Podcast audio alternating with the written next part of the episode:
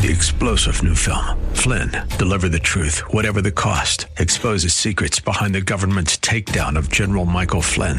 Flynn knew what the intel world had been up to. He ordered the first audit of the use of contractors. This set off alarm bells. He told the truth. He was the most dangerous person for Donald Trump to hire. They had to get rid of Flynn. Flynn, Deliver the Truth, Whatever the Cost. Available now. Watch it today. Go to SalemNow.com. SalemNow.com. The following program is sponsored by Rosenthal Wealth Management.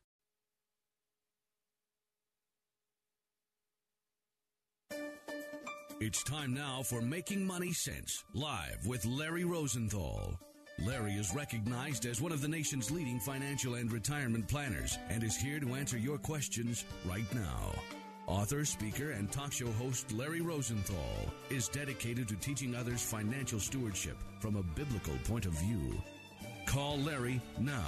Studio lines are open at 855-ROSE-123. That's 855-767-3123. Making Money Sense is on the air.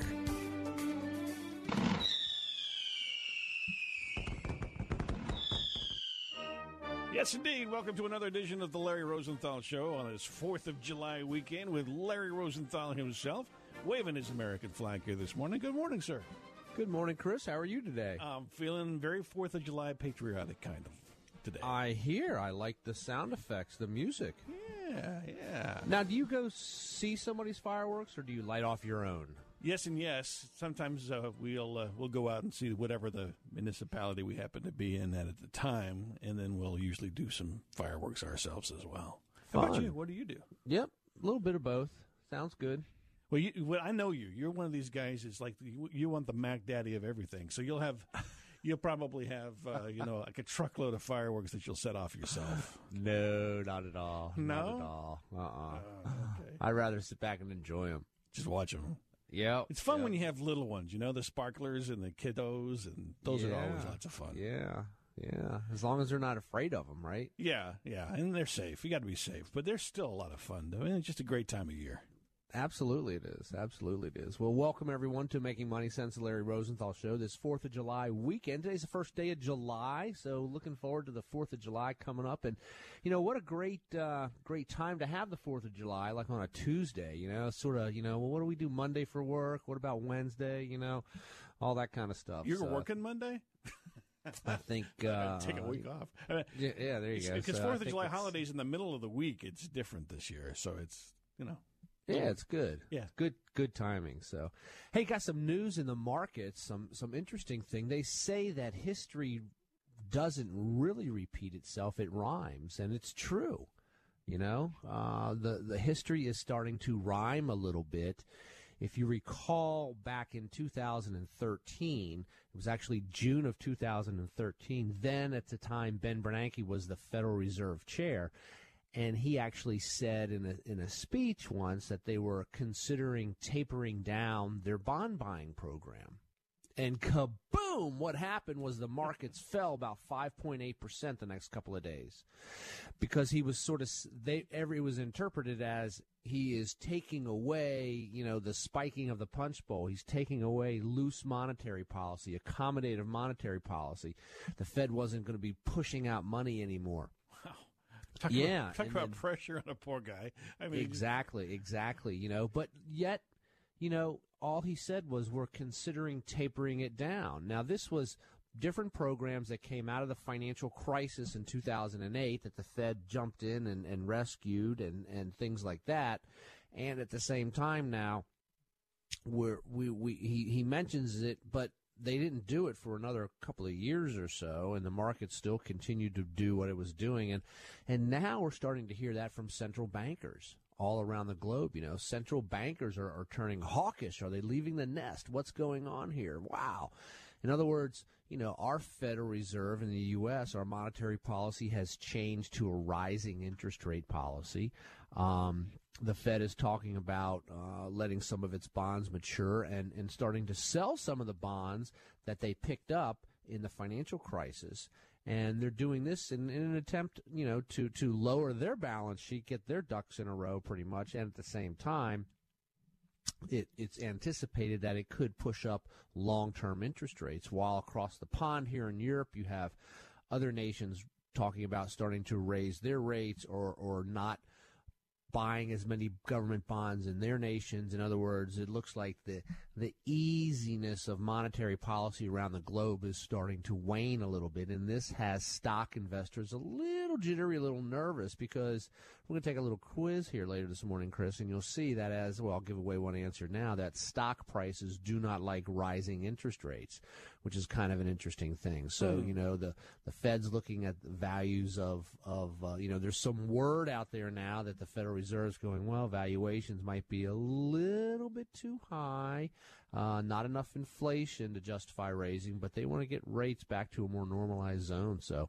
we'll have to wait and see what happens here. So yeah, you got to be careful in tweaking that carburetor. We don't want to. Yep, you cannot fight the Fed, but at the same time, I'm not saying the markets are coming down by any means, and I'm not saying that rates are going through the roof by any means. I'm just simply saying that some people are ahead of this, and they're saying, you know, hey, you know, paranoia, that type of thing, and that is not the case here at all. So the central bankers have gotten it right so far, and we'll just, you know, play it out week by week as we do here on the show. So at the end of the day, still make sure that your portfolios are diversified, that we're in a rising interest rate environment, so make sure that your investments are appropriately positioned for that. That's all. You know, so at the end of the day, still also, Chris, you know, the economy doesn't show any signs of or very little signs, I should say, about a recession or anything like that. So things look pretty good, pretty optimistic for the next 18 months or so, but anything can happen. That's why you want to stay diversified. You so think I always try to start off the show with a little bit of economic news of what's going on in the markets, the economies, and stuff like that. So a little bit of change here in wording. From different news outlets trying to get information from central bankers. But still, all in all, monetary policy is very accommodative. Rates are very low. Taxes are even low. So things look pretty good going forward. Do you think that this health care debate, or even if it's voted up or voted down, will have much of an effect? I know some geopolitical things do. I'm just wondering about this one. You know, Chris, what has effects on the markets is whether or not businesses and individuals have the ability to spend. So if the answer to your question is no, I don't think it's going to have that big of an effect on the market. This is more of a political scenario of you know, trying to get something right, something that's very near and dear to everyone's heart. That is good quality health care, that's for sure. How do we pay for it? Who should pay for it? What types of services should we have? You know, all that type of stuff. So it's a big, it's very big. It's very wide and very deep, and how to figure out the answer. I don't have the answer. I don't know anybody that really has this. Are you sort of waving people off with the healthcare sector a little bit during this time, or not really? Actually, no. You know, we personally like one of the pieces in the healthcare sector. We like the biotech sector. And have been there for a while and continue to be there. Gotcha. So it's done very, very well as far as its performance goes. You know, so there's lots of different pieces in the pie in the healthcare sector, and it just depends on where you want to be. But, you know, one thing's for sure, you've got a lot of baby boomers aging, okay? And, yes, Bob, even you back there. Right? It's crazy. And I'm just kidding. Bob's forever like 29. Yeah, you know, so, he's not losing any of his hair. But, yeah, so healthcare is something that's driving. I don't believe as humans around the globe, especially here in the U.S., that we are done developing better healthcare. You know, better ways to extend life and quality of life. So I like that sector just from that standpoint, just from the demographics. You know, government money in research, private sector research dollars going into it. So it's you know, good asset class to be involved in. To answer your question, Yep. Absolutely. Hey, you know what? Let's do this today, Chris. Let's open up the phone lines here. We're going to take a quick break. And we've talked a little about the markets, the economy. Give us a call here this morning with any of your questions on financial planning, the markets, the economy, the debates that are going up on the Hill with taxes and health care, whatever it may be. Give us a call this morning at 855-ROSE-123, 855-ROSE-123. That's 767-3123. Listen to Making Money Sense. I'm Larry Rosenthal. We'll be back in a moment. You are listening to Making Money Sense live with Larry Rosenthal. Phone lines are open for your retirement and financial planning questions at 855-ROSE-123. That's 855-767-3123. More Making Money Sense in a moment. Have you ever wanted to be part of something big? Nonprofit organization called STARS Children Africa. Do you want to be a part of something that changes a child's life? Orphans who are high school age who would not have a chance to get education otherwise. Now you can be part of something that brings hope. What we do is we actually pay for the school fees. For about the cost of a new suit, you can change an orphan's future for a whole year. We pay for the school fees, and that averages around $500 to $550 a year total. That means food, lodging, the teaching, the education part, the uniform, that whole thing. Call now, 703-201-2494, or go to starschildrenafrica.org. For $1.50 a day, one child would be educated for that year in high school. 703-201-2494. Call right now. For $500 a year, you can change an orphan's life. 703-201-2494.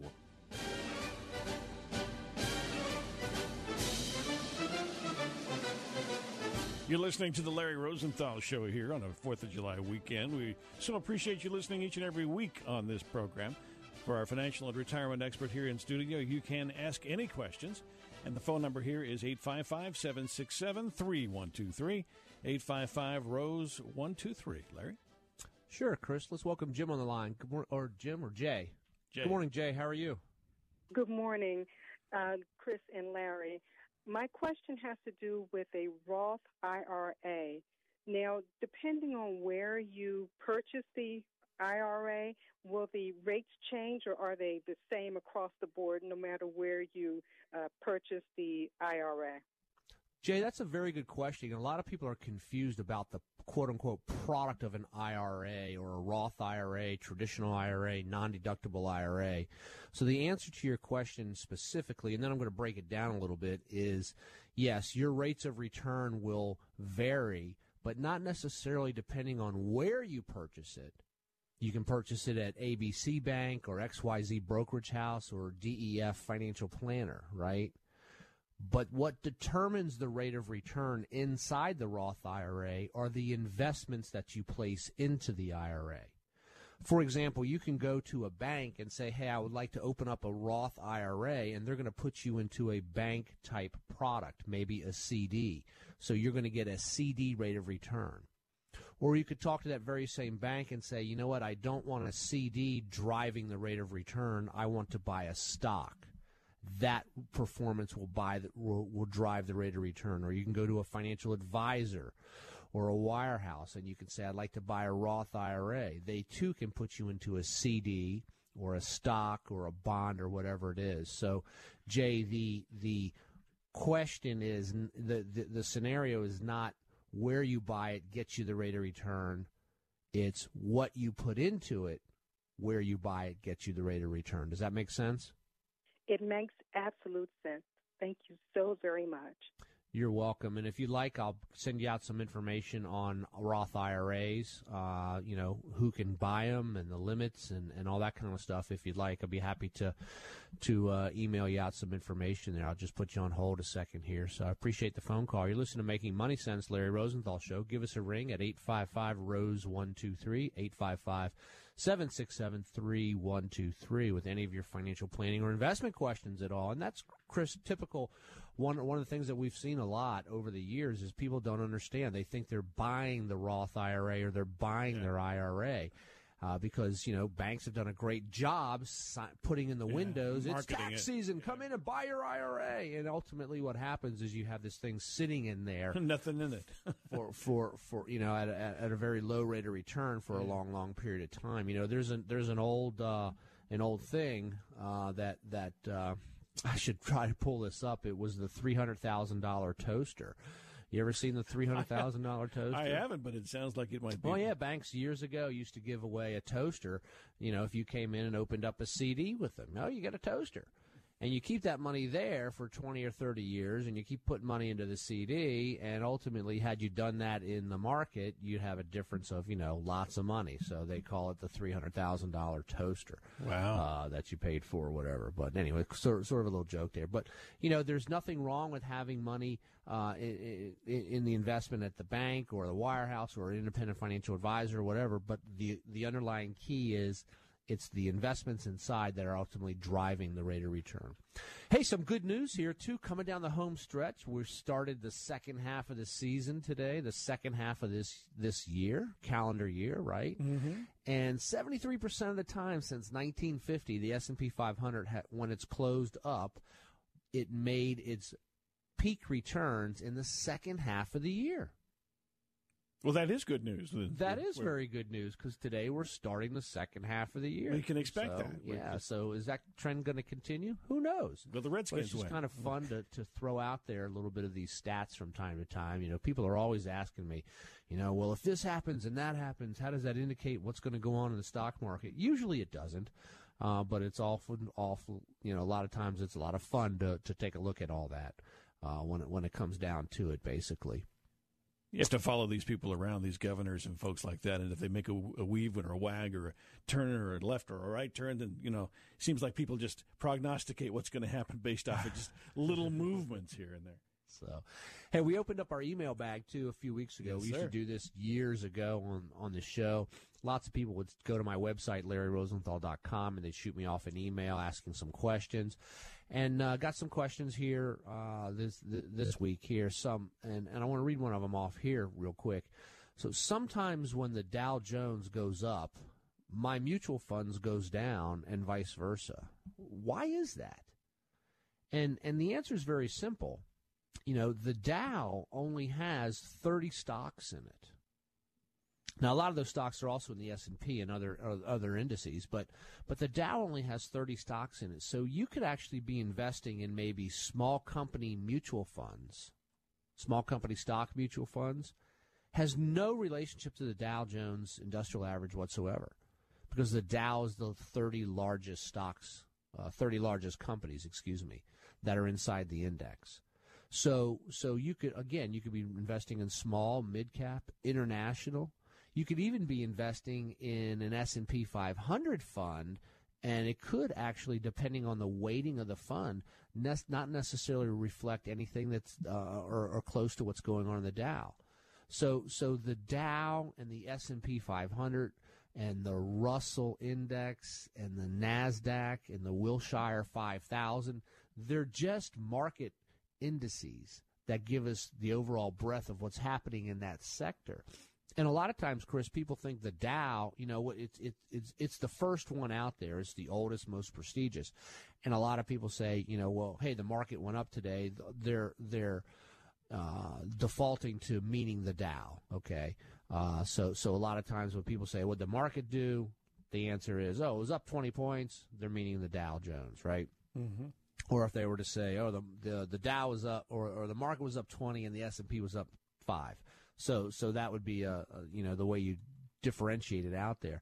But what's the index that has the greatest breadth of the market? It's not the Dow. It's not the S&P 500. It's not even the NASDAQ. It's the Wilshire 5000.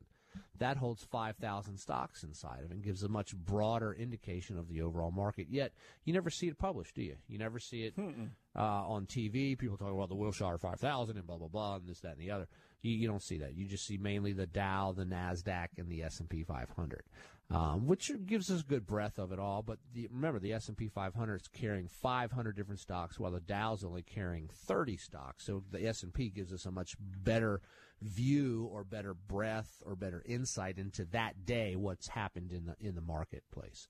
So again, that's the reason why you might not be invested. Your mutual funds may not even be invested in the Dow when you're really taking a look at it. You know, I always wondered what Dow actually meant, and the other day I looked it up. It's actually about a person. It's not a three-letter acronym like you would think. It's Charles Dow. You probably knew that. Yes, it was. I knew it was a person. I forgot his first name, but yes. Charles Henry Dow. Yeah, I always thought that was interesting, because there's all these Wall Street terms you throw out now and again. It's kind of interesting to kind of dig down on them and figure out where they came from. So that's where that one came from. Well, yeah. So there's a lot of mathematical formulas that are named after people. William Sharpe, the Sharpe ratio, all these different terms and things like that people throw around all the time in the back offices of where I work and the Wall Street lingo. Well, I know you're like smart, but boy, it makes you look smart when you can throw these around. That's for sure. Well, I always knew you were smart. It doesn't do you any good to talk this talk if people don't understand what you're talking about. So gotcha.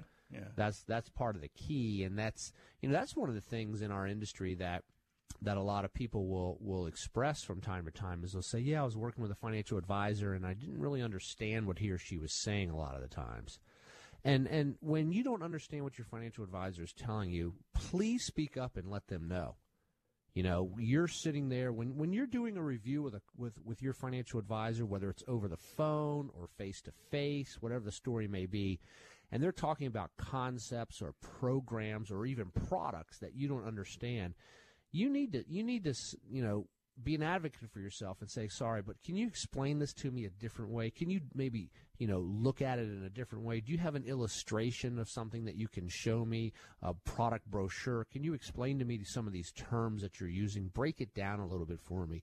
A lot of people, they when they're out interviewing financial advisors, they will say that oftentimes the advisors are talking over their head. It's not that the advisor's so uber smart or anything. It's just a different language, and the advisor's job really has to be to take very complicated subjects and products and things like that in the economy and break it down for people so they can understand it very, very well. I'm guessing people don't want to feel dumb, and so they think, well, yeah, if I just act like I understand it, then, but then you don't learn anything, and not everybody can know everything. So that's exactly right. That is right. And when it comes to investor behavior, now we can get into a little investor behavior talk. Investors do a lot of different things, and this is one of the things that you may, those of you listening, may want to ask yourself, what type of an investor am I when it comes to this subject here about the delegation of my investment decisions? Some people say, to their financial advisor, hey, Larry, I want you to do everything. You make the decisions. You know what my goals are, my risk levels, all that kind of stuff, my liquidity needs.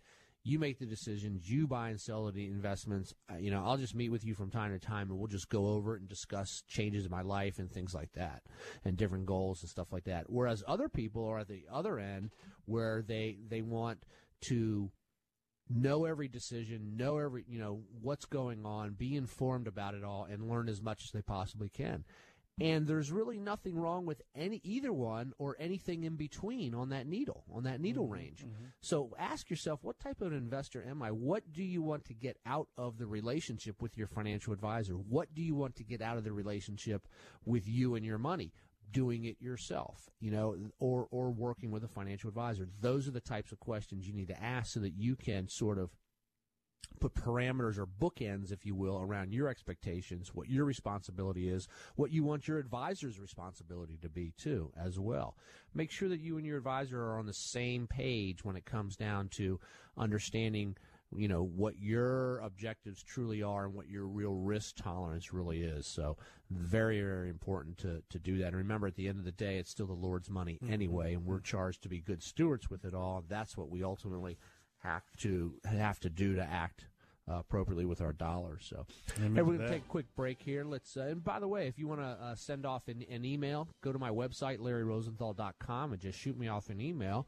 And I've got a couple more here that I can read today, but I'd like you to, go to the website, LarryRosenthal.com, shoot off an email, and I'll be happy to send you out information on it all or bring it out live next week on the radio show. So let's take a quick break, Chris. Give us a ring at 855-ROSE-123. Keep the phones lit up this weekend, 4th of July, 855-ROSE-123. Got to make Bob work back there.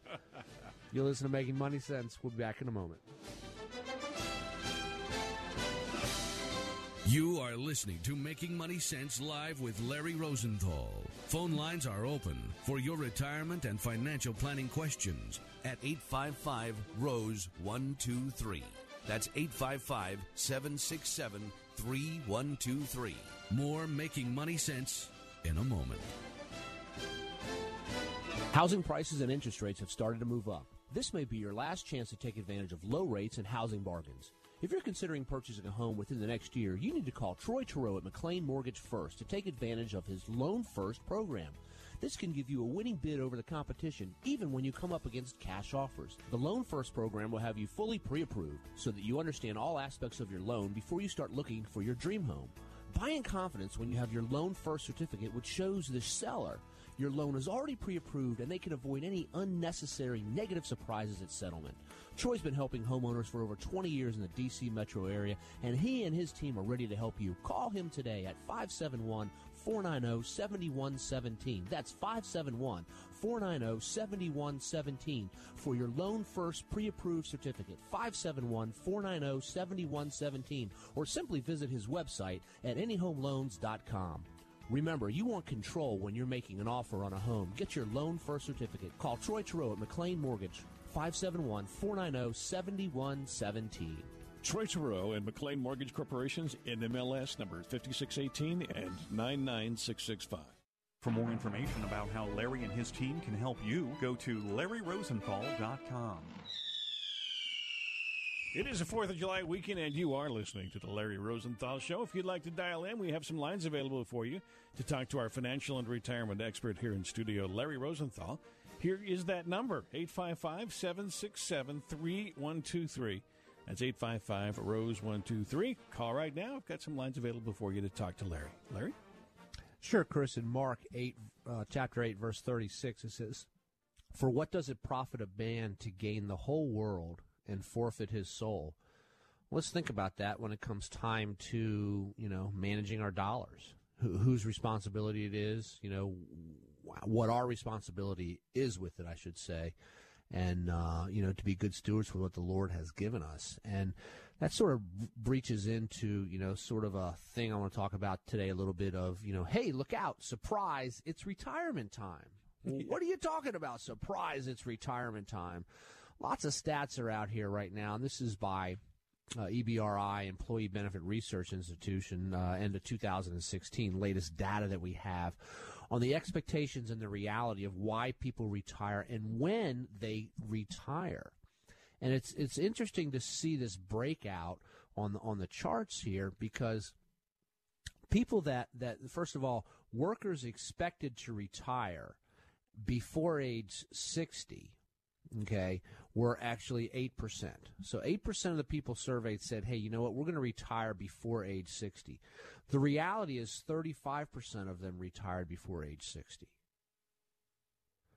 Sounds pretty interesting, doesn't it? But a lot of people have retired before, and that's before age 60. Then you take the ages 60 to 64. 16% people said, yeah, I'm going to retire sometime between the age of 60 and 64. And the reality is 34% of those retired between age 60 and 64. So you've got 35% of the people retiring before age 60, 34% retiring between age 60 and 64. Wow, that's a big number. You add those together, my goodness. Two big numbers. That's exactly right. So when you stop and you take a look at why this is, and it's due to a handful of things.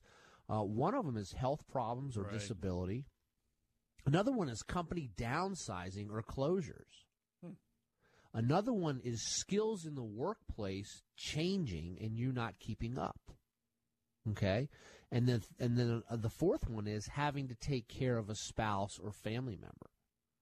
So a lot of the people that retired under age 64 basically did not retire by choice. They retired for an external factor that forced them into retirement. Okay, so that's why this thing's called surprise retirement, right? Are you ready for retirement? That's close to 70%. You add those two numbers together, right? It is. Yep. Wow, that's a big, big number. It is. So people at age six, people that were asked, are you going to retire at 65? 26% of the people said, yeah, I'm retiring at 65, when the reality is only 8% of them retired at 65. Okay. 7% retired between 66 and 69, and 8% retired over age 70. So the majority of people are retiring well before that 65 mark. Well before 65, but not for the reasons that they thought. They thought that they would be retiring after, because they've saved money, but they didn't get to that point. Do you see what I mean? Mm-hmm. So that's why it's so important to make sure that you have your financial plan laid out in front of you. You never know what's going to be down the road and around the corner when it comes to your ability to work or your desire to work, because you may be able, you may need to lend assistance to a family member or a friend or something like that. Mm-hmm. So lots of different scenarios there. And you can back into this by looking at, you know, how many people have been working from a financial plan, you know, understanding their cash flow needs, their risk levels and stuff like that. It's important to really look at. And one of the things one of the values that a financial plan really brings to the table for people is functionally it just draws a line in the sand and says, hey, if I keep on doing what I've been doing, where will I be down the road and how will that work for me? Do I like my current standard of living? How do I make sure that my current standard of living is the reality of my standard of living when I stop working and I'm in retirement mm-hmm. for 25 or 30 years, Lord willing, right? So how do you figure this stuff out? How do you go about doing that? I was explaining to somebody the other day, showing them some illustrations and things, that it's not necessarily the average rate of return that you get in your retirement years, but it's the sequencing of your returns that you get when you're pulling dollars out. In other words, think about this, Chris. Let's suppose you average a 6%, just to make a hypothetical illustration here. You run your spreadsheets and everything, and you say, hey, I need to get a 6% return. But in the first 2 years, let's suppose we go into a recession when you retire. Right? And now the first year the market's down 10%, the second year the market's down 7%, and you're withdrawing, 4% a year or whatever it is. Mm-hmm. So think about how that could really impact a tremendous amount of principal of your dollars. So it's all due to the sequencing of returns of your money. So there's all different theories and ways to go about withdrawing dollars in your retirement years. Larry, I was just thinking about what you were saying, and I was realizing that in the world there's something called disaster recovery, mostly in the computer world, right? If something goes down, you've got some plans for disaster recovery. In the financial world, you have to do the same thing, don't you? You have to find some way in which to protect your money if something were to go drastically wrong, and I guess you have tools for that. You have some tools, basically products, and you have different ways to go about investing and protecting your dollars when it comes to all of this. One theory is in up years, continue selling off profits from time to time, a couple of times a year, and put that into what we would call a quiet pool or the bank, mm-hmm. so that you can live off of that during the down years, right? Mm-hmm. Mm-hmm. Another way is to look at making sure that you have what you call a portfolio that infuses cash into your portfolios, from your investments into your portfolio. So you've got some good dividend paying stocks, you've got some interest coming in from bonds, maybe some covered call writing and options. You've got a handful of different things that are just infusing cash into your portfolio so that when you're pulling money out, you're not actually selling shares, but you're just selling the earnings of those shares. Mm-hmm. Those are things that you can help out during a retirement when the markets are down in a down cycle. So there's a few different scenarios here, but my point here is the expectations and reality of retirement dates are way off, right, when it comes to really obtaining that type of goal. That's why it's important. But they could come earlier, or they could come by accident. A lot of what you were talking about, depending on the situation. So correct. Yeah. That's exactly correct, Chris. And that's why people really need to get their financial plans in order. Hey, if you want to get a copy of our financial planning toolkit, first of all, you can go to my website, LarryRosenthal.com, and click on the video there on the home page. That demonstrates how our financial plan works. It actually goes out each night and uploads downloads your values, and from all your different investments and your mortgage and your credit cards and everything, and gives you a financial plan that's up to date, that's 24 hours old. And so when you have something like that is that accurate and up to date, it really enables you to make some good spending decisions along the path of life, pretty much. So those are some of the things that you really want to look at. And the way you get started on that is we'll be happy to send you out our financial planning toolkit. If you want to get a copy of our financial planning toolkit, give us a ring, 855-ROSE-123. That's 855-767-3123. Be happy to send you out our financial planning toolkit. It's going to help you get on the road to all of this stuff here when it comes to the retirement planning and the lifestyle choices that you want to make in your retirement years. So definitely something to really take a look at. The expectations and reality of the retirement date is far different than what people actually think. We'll take a quick break here. Give us a call, 855-ROSE-123. We'll be back in a moment with more Making Money Sense. You are listening to Making Money Sense live with Larry Rosenthal.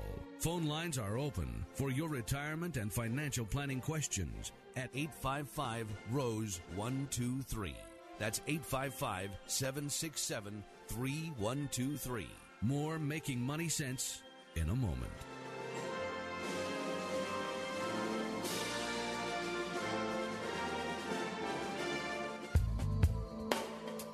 Remember those kids that you keep your kids away from? Those kids that society doesn't seem to know what to do with?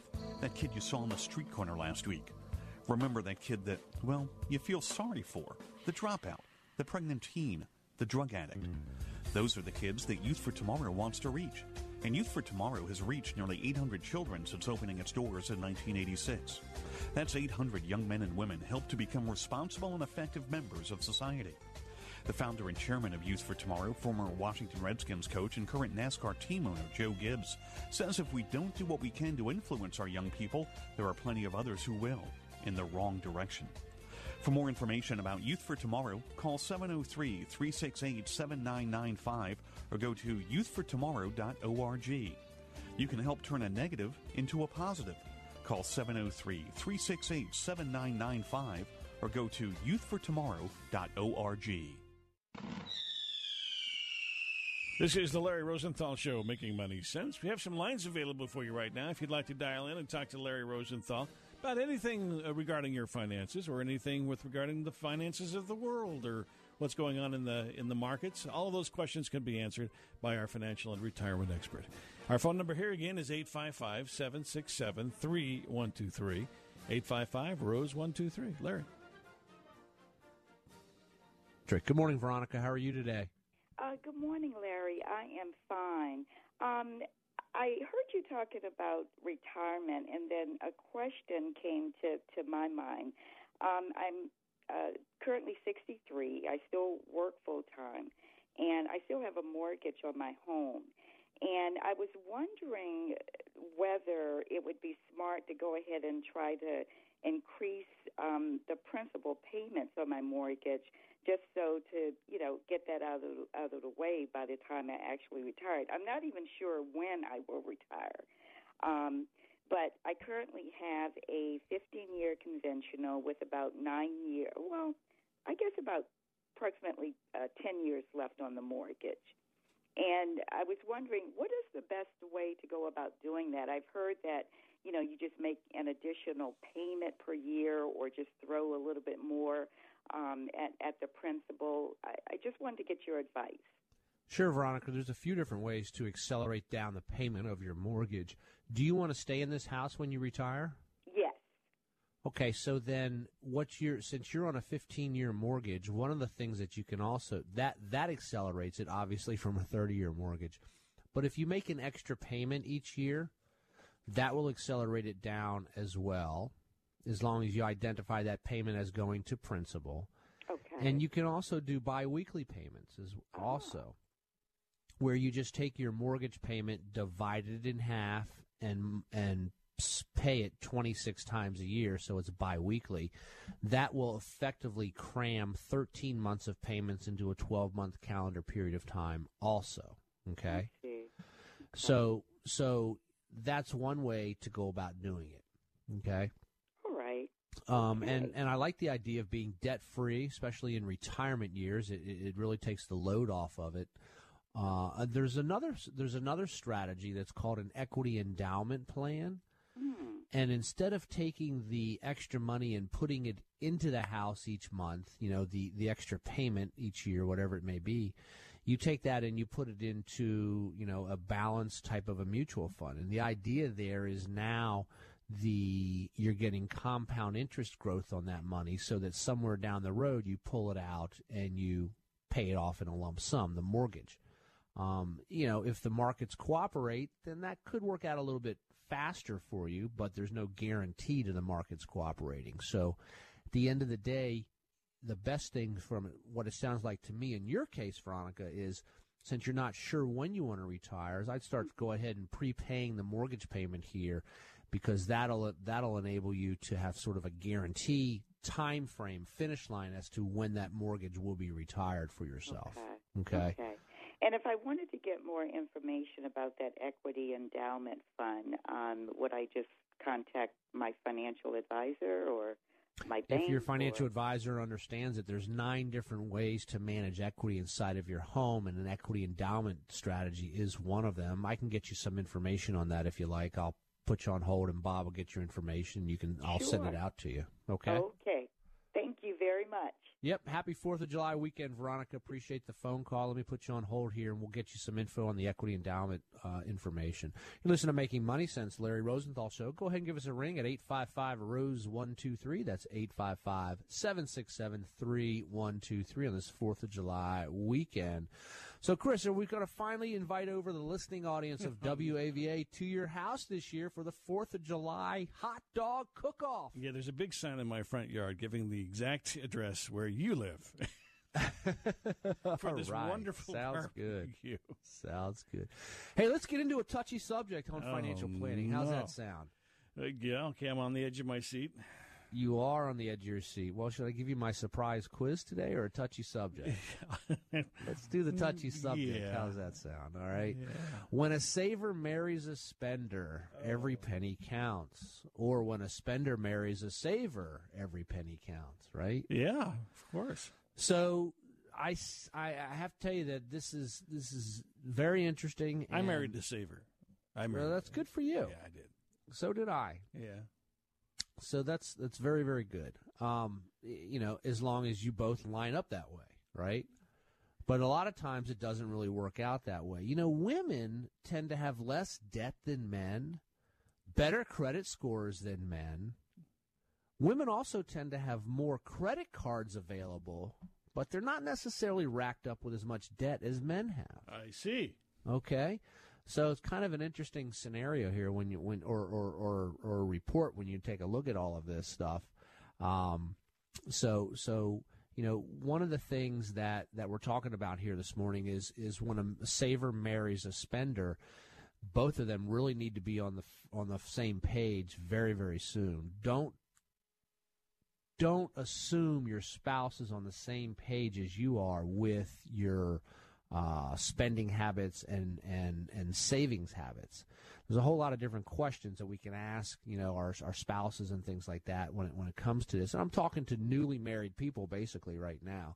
I want to take a break of that real quick. Let's bring Olivia on the line. Good morning, Olivia. How are you today?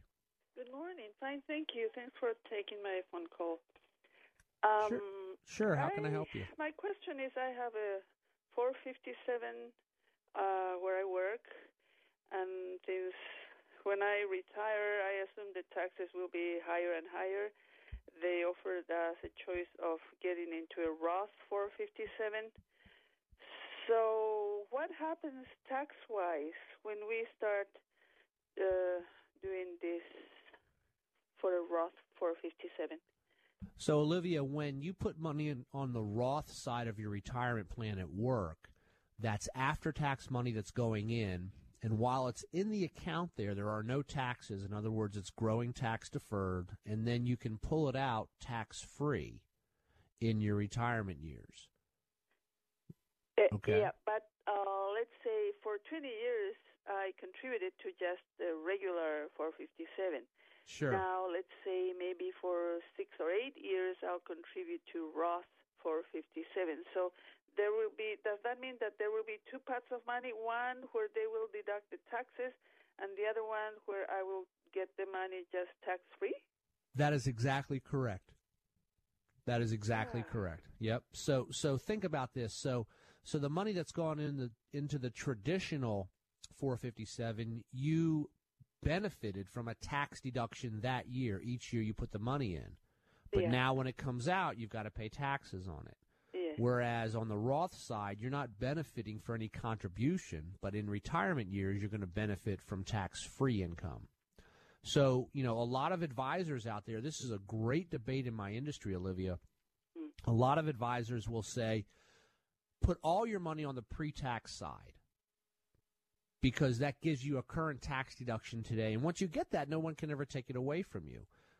On the other hand, if taxes go up in coming years down the road in, 20, 30 years in your retirement, you could actually lose that debate because now you're paying more taxes versus the deduction you got in.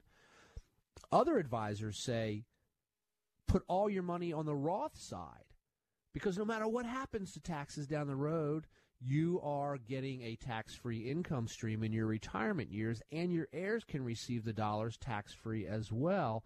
Plus, today, we're actually in some of the all-time low tax brackets, believe it or not.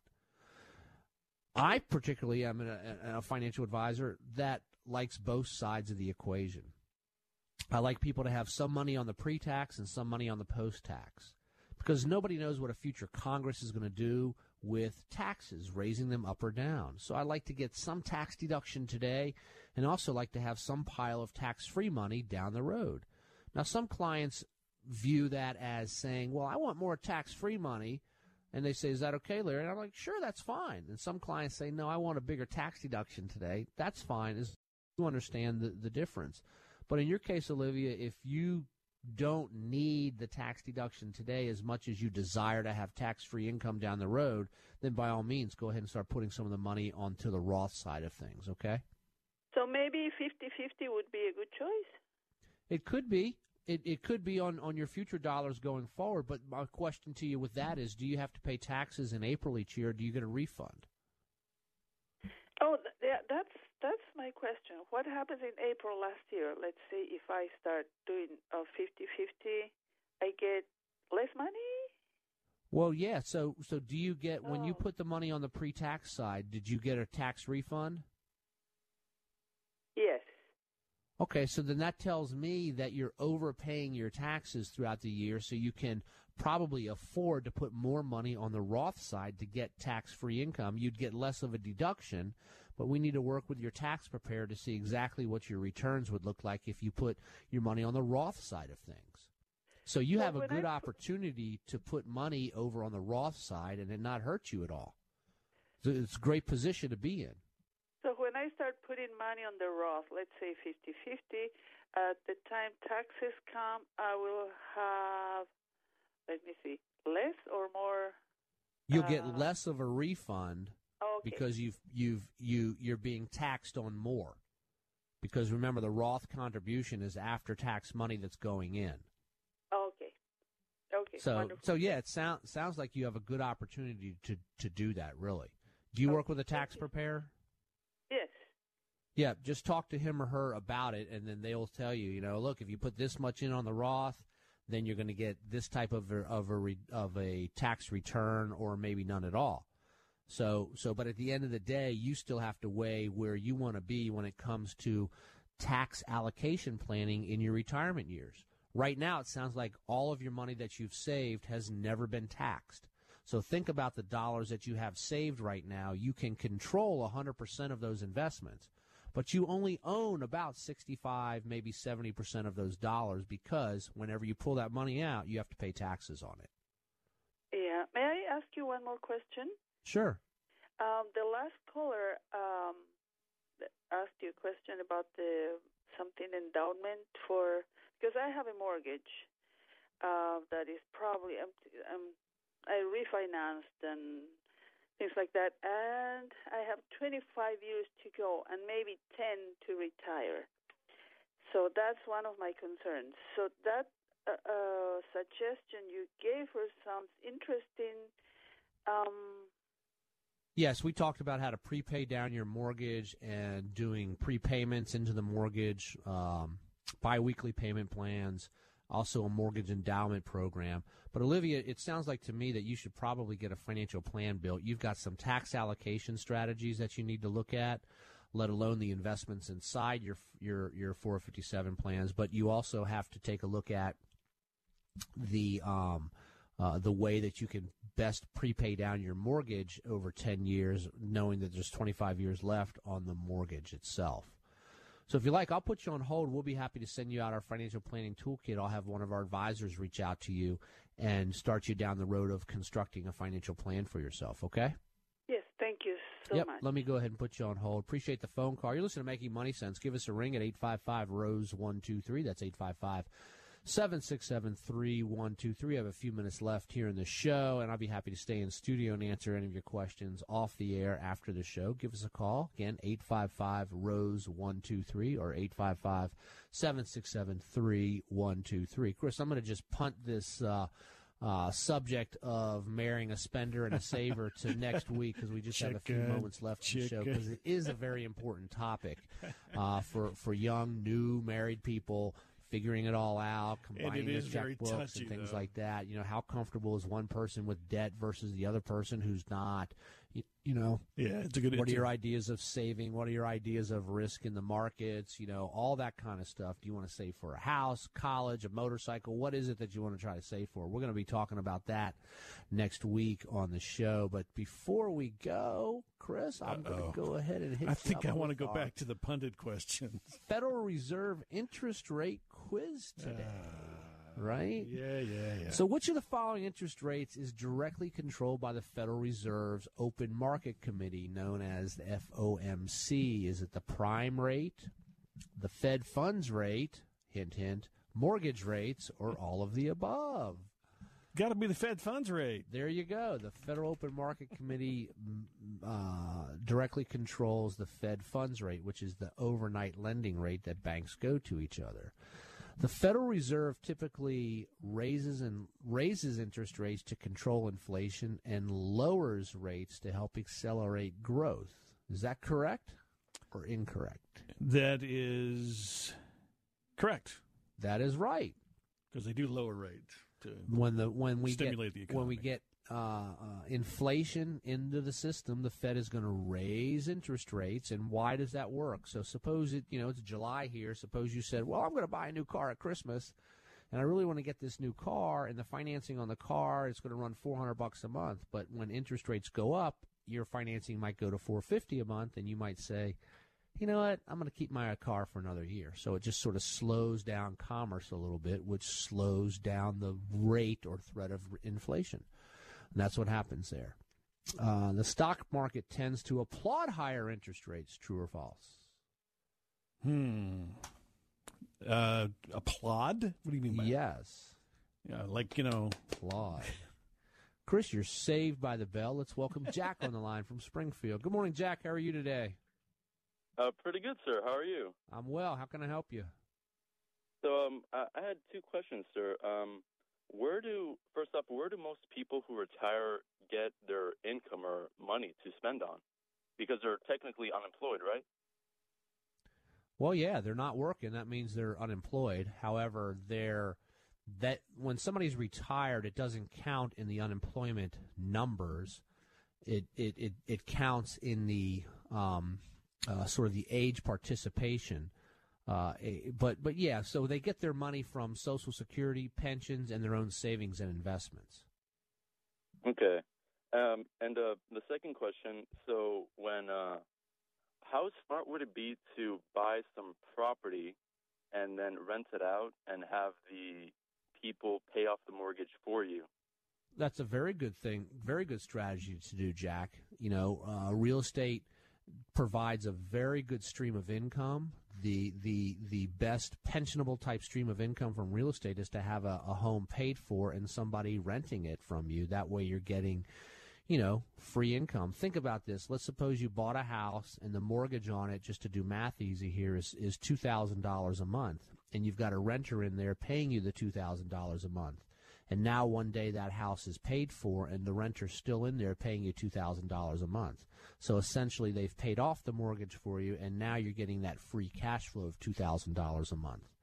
So that's Are there any roadblocks to doing that? Because I feel like that would be a bit too easy because then everyone would just buy property and rent it out. Sure, there's all kinds of roadblocks to that. What happens if we go into a recession, which we will one day again? Then your renters could actually lose their job. What happens if the renter decides to move to Arkansas? Now you've got a property that's vacant and you've got to find another renter. Then you've got upkeep and maintenance and all kinds of scenarios going on there. So, you know, I've helped people out over the years build out financial plans and building out real estate investment portfolios like that, and I'll be happy to help you, give you some discussion on that as well. So, Jack, let me put you on hold here real quick. We're coming down to the last few moments of the show. I'll stay in studio and finish our discussion, okay? Let me just close out the show, and I'll be right back to you. Appreciate the phone call. By the way, we'll be back next Saturday with another session of Making Money Sense, the Larry Rosenthal Show, on July 8th. Wishing everyone a happy birthday to America. Happy 4th of July. Have a wonderful, safe, long weekend. So for Bob in the back and Chris McKay and WAVA, I'm Larry Rosenthal. Have a wonderful 4th of July weekend, and we'll see you next Saturday with another session of Making Money Sense.